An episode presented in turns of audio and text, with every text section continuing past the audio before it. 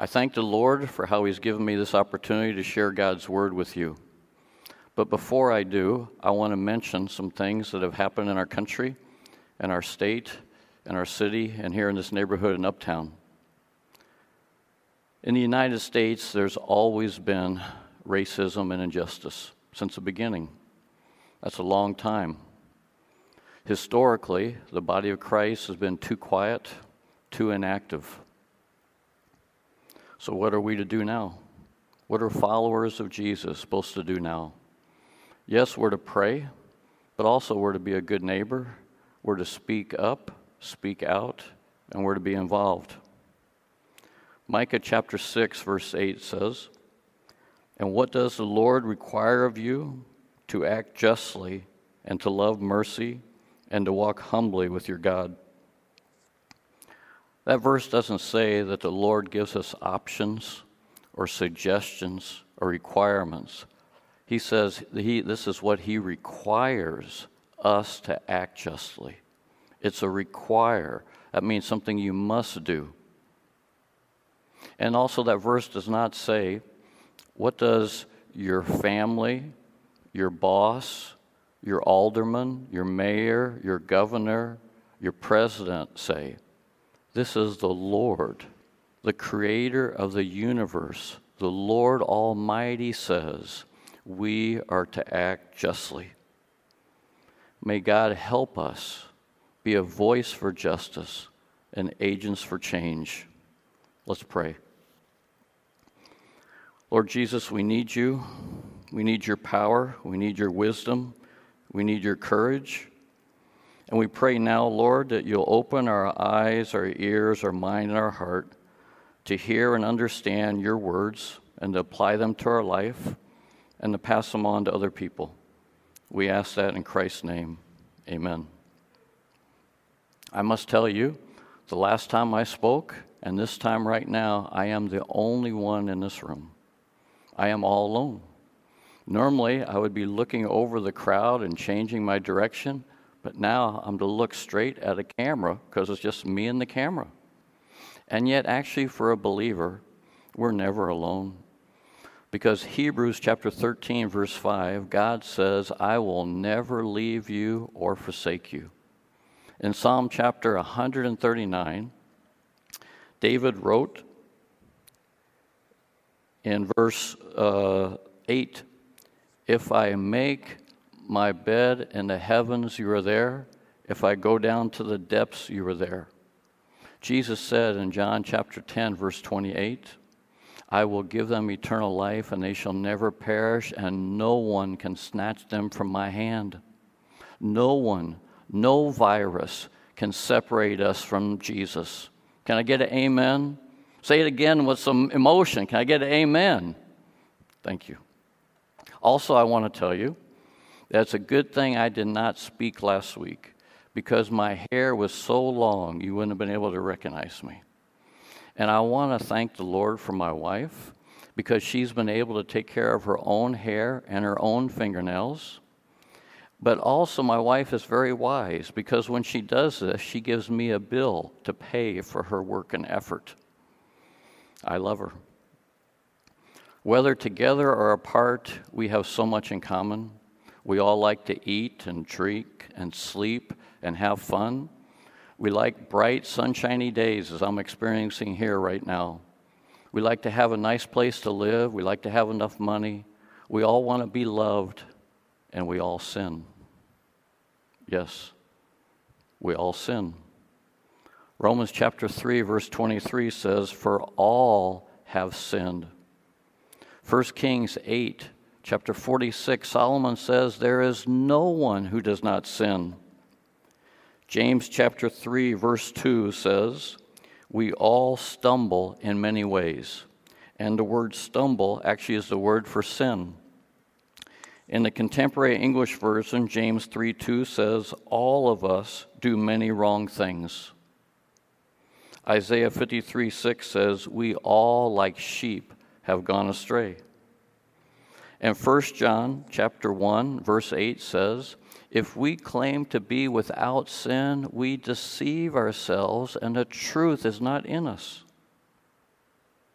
But if we ask 10 people, what is sin? We might get 10 different answers. So we have to be very careful not to view sin from our own personal narrow box. Some believers tend to summarize sin as cussing, drinking, smoking, or having sex outside of marriage. And that's it.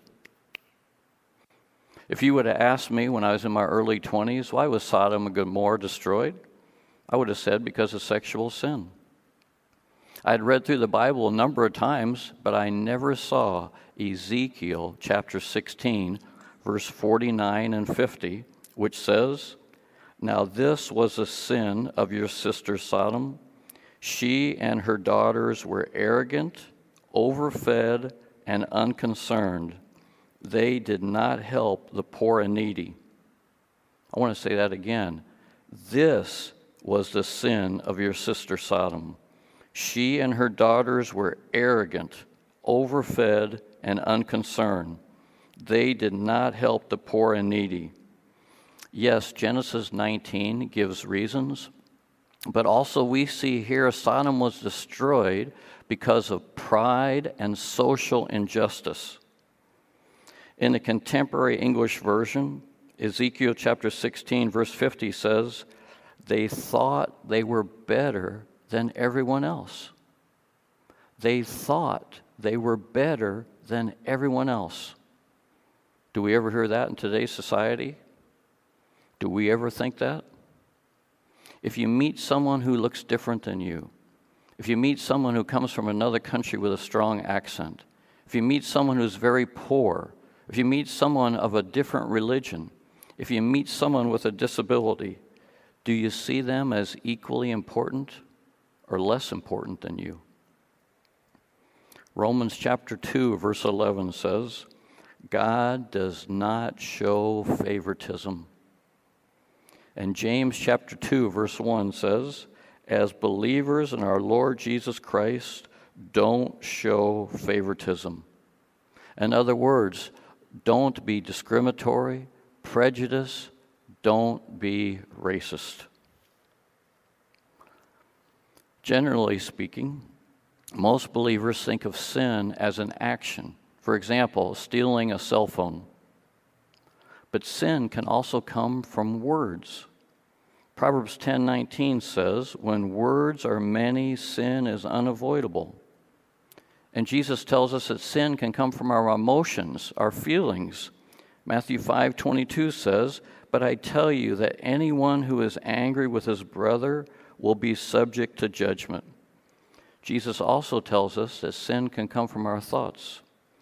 Matthew 5:28 says, "But I tell you that anyone who looks at a woman lustfully has already committed adultery with her in his heart." However, possibly the sin we're least familiar with is described in James chapter 4 verse 7, which says, "Anyone then who knows the good they ought to do and doesn't do it sins. I don't know about you, but I need to hear that again. Anyone then who knows the good they ought to do and doesn't do it sins. So if we see someone being mistreated, we need to speak up. We need to call 911. We need to take out our cell phone and film what's going on okay, we've all come to a fork. After we sin, we have two options to repent or not repent.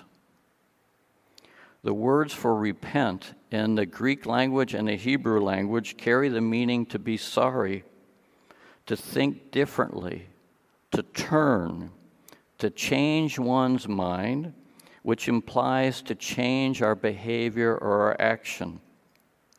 To repent is to turn from sin and turn towards God. Jeremiah 15 19 says, Therefore, this is what the Lord says If you repent, I will restore you. Jeremiah chapter 31, verse 19 says, After I strayed, I repented. In other words, after I sinned and I left God's path, I changed my thinking and my behavior, and I got back on God's path.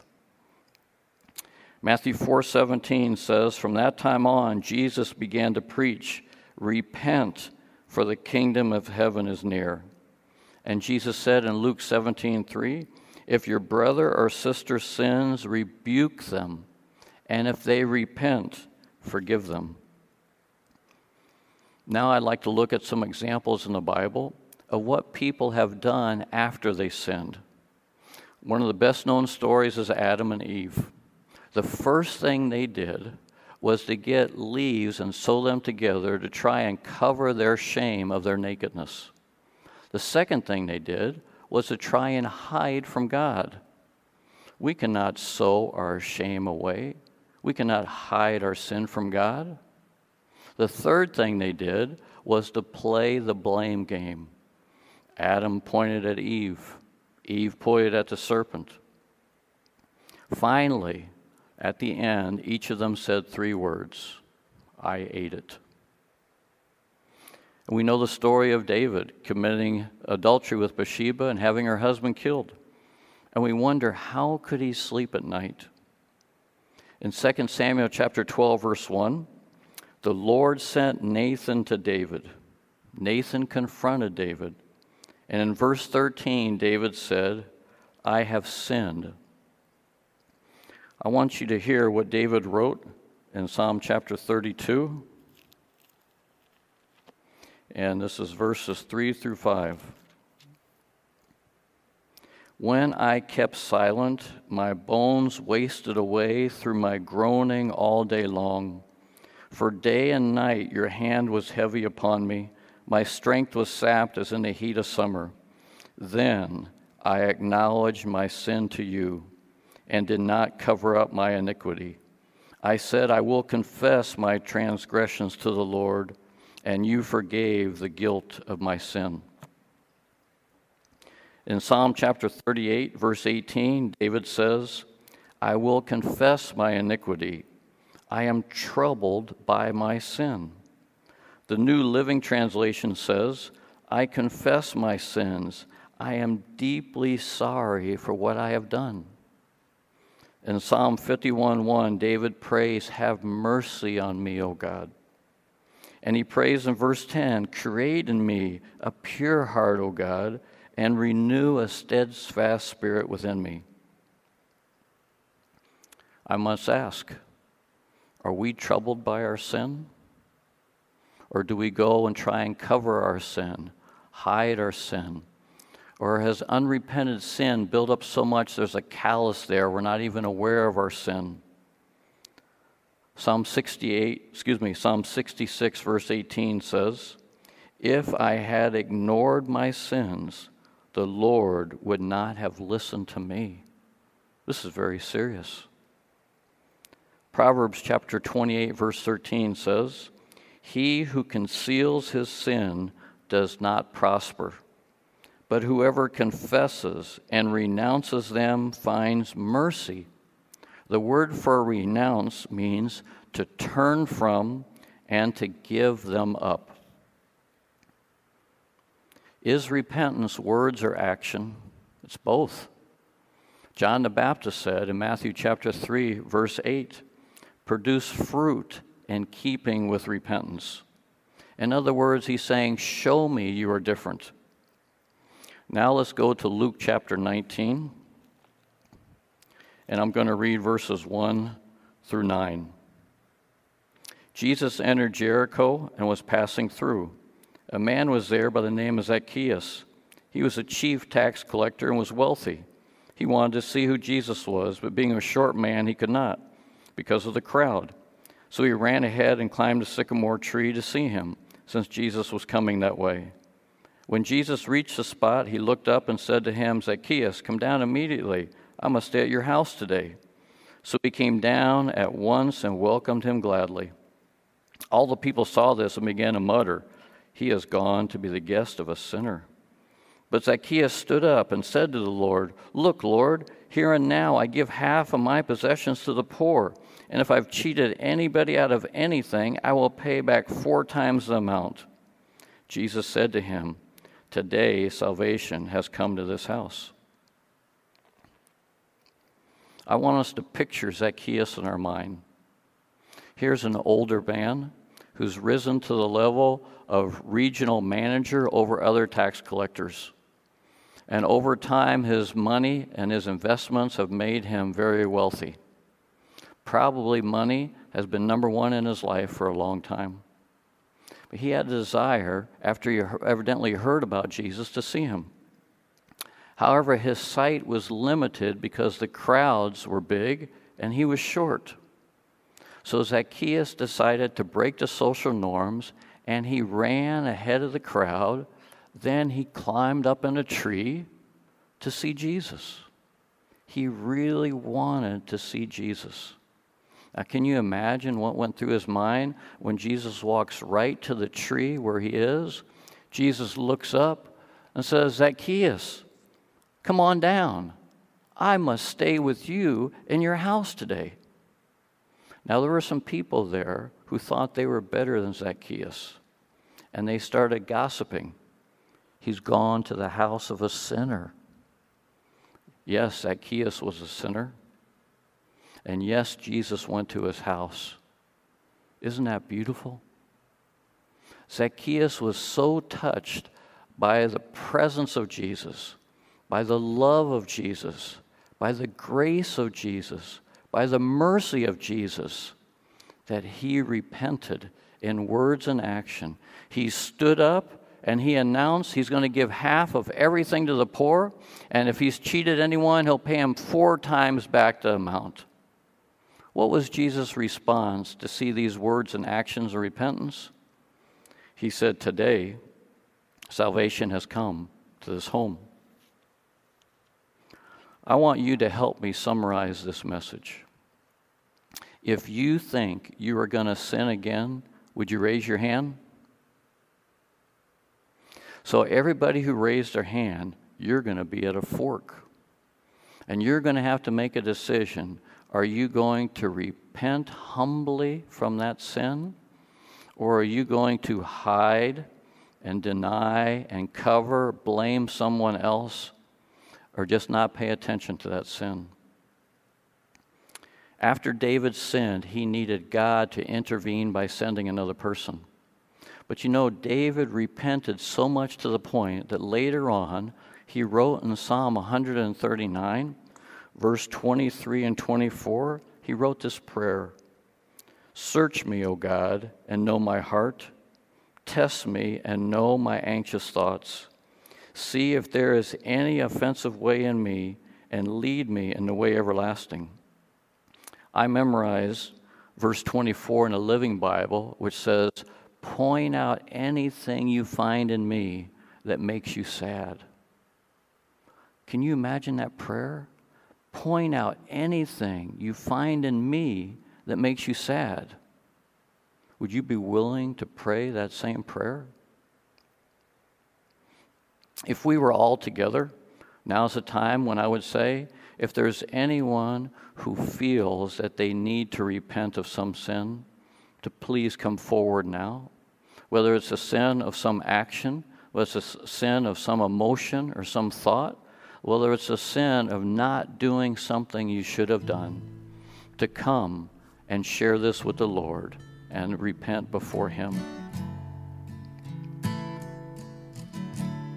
We are all on a journey. Sometimes we run, sometimes we walk, sometimes we fall. How, what a blessing to know that we have a Heavenly Father whose arms are open wide with love and grace and mercy as we see in the father of the prodigal son. And what a blessing to know that we have a high priest, Jesus, who sympathizes, who understands our weakness, and we can come to the throne of grace anytime we want. May we keep our eyes fixed on Jesus, the author and perfecter of our faith, and may God help us to repent in the name of Jesus for his glory. Amen. So, as our country is hurting, they're looking for solutions, they're looking for answers. We are really. But as Christians, we're called to be examples. We're called to be the leaders. And if we can't display unity and love, then the world will not as we sing this one, this song, let's remember our brothers and sisters in Christ and think about how we can stand together to show the love of Jesus.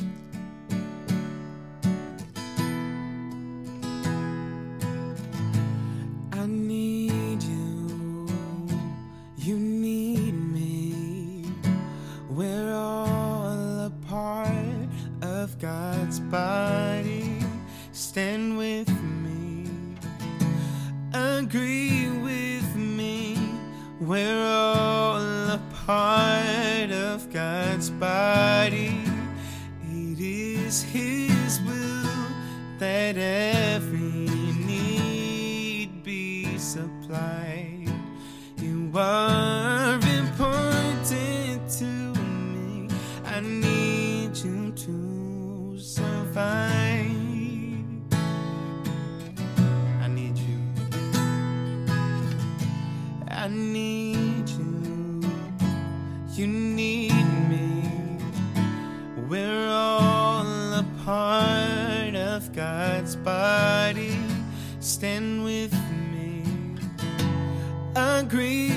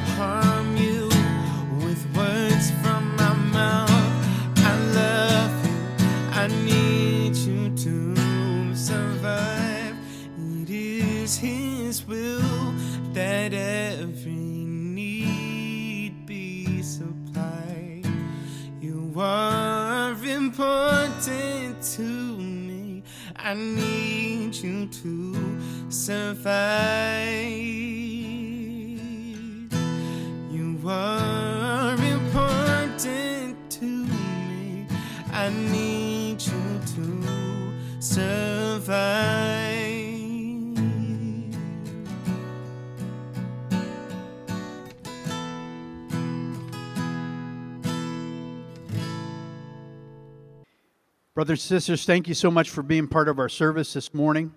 Um, I'm going to close us in, in a word of prayer in just a moment. And I just want to encourage you, even in this season that we're going through, it's a very trying time. I want to encourage you to live out that memory verse of giving your, your burdens to the Lord. And also, remember, uh, we continue to be on mission for Him. And so just be looking out and praying for how God can use you in the midst of this season uh, to reach the world around us. So let's pray together. Heavenly Father, thank you so much that in the midst of all the chaos around us, that you are still in control, that you are sovereign. And so, Lord, help us to rest in that, and then help us, Lord, to, to cast our cares upon you, to give our anxiety upon you. I know many people are afraid, afraid and scared from what they're seeing around them and seeing on the news. But Lord, we, we are still on mission for you. So, Lord, we ask you to use us in this season. Uh, help us to be sensitive to your Holy Spirit. We pray for opportunities to reach others and, and share Jesus with them. And um, Lord, we pray as well for the time where we will meet again face to face at our church. Prepare us uh, to reopen in the coming weeks. And so, Lord, go with us now, we pray. In Jesus' name, amen.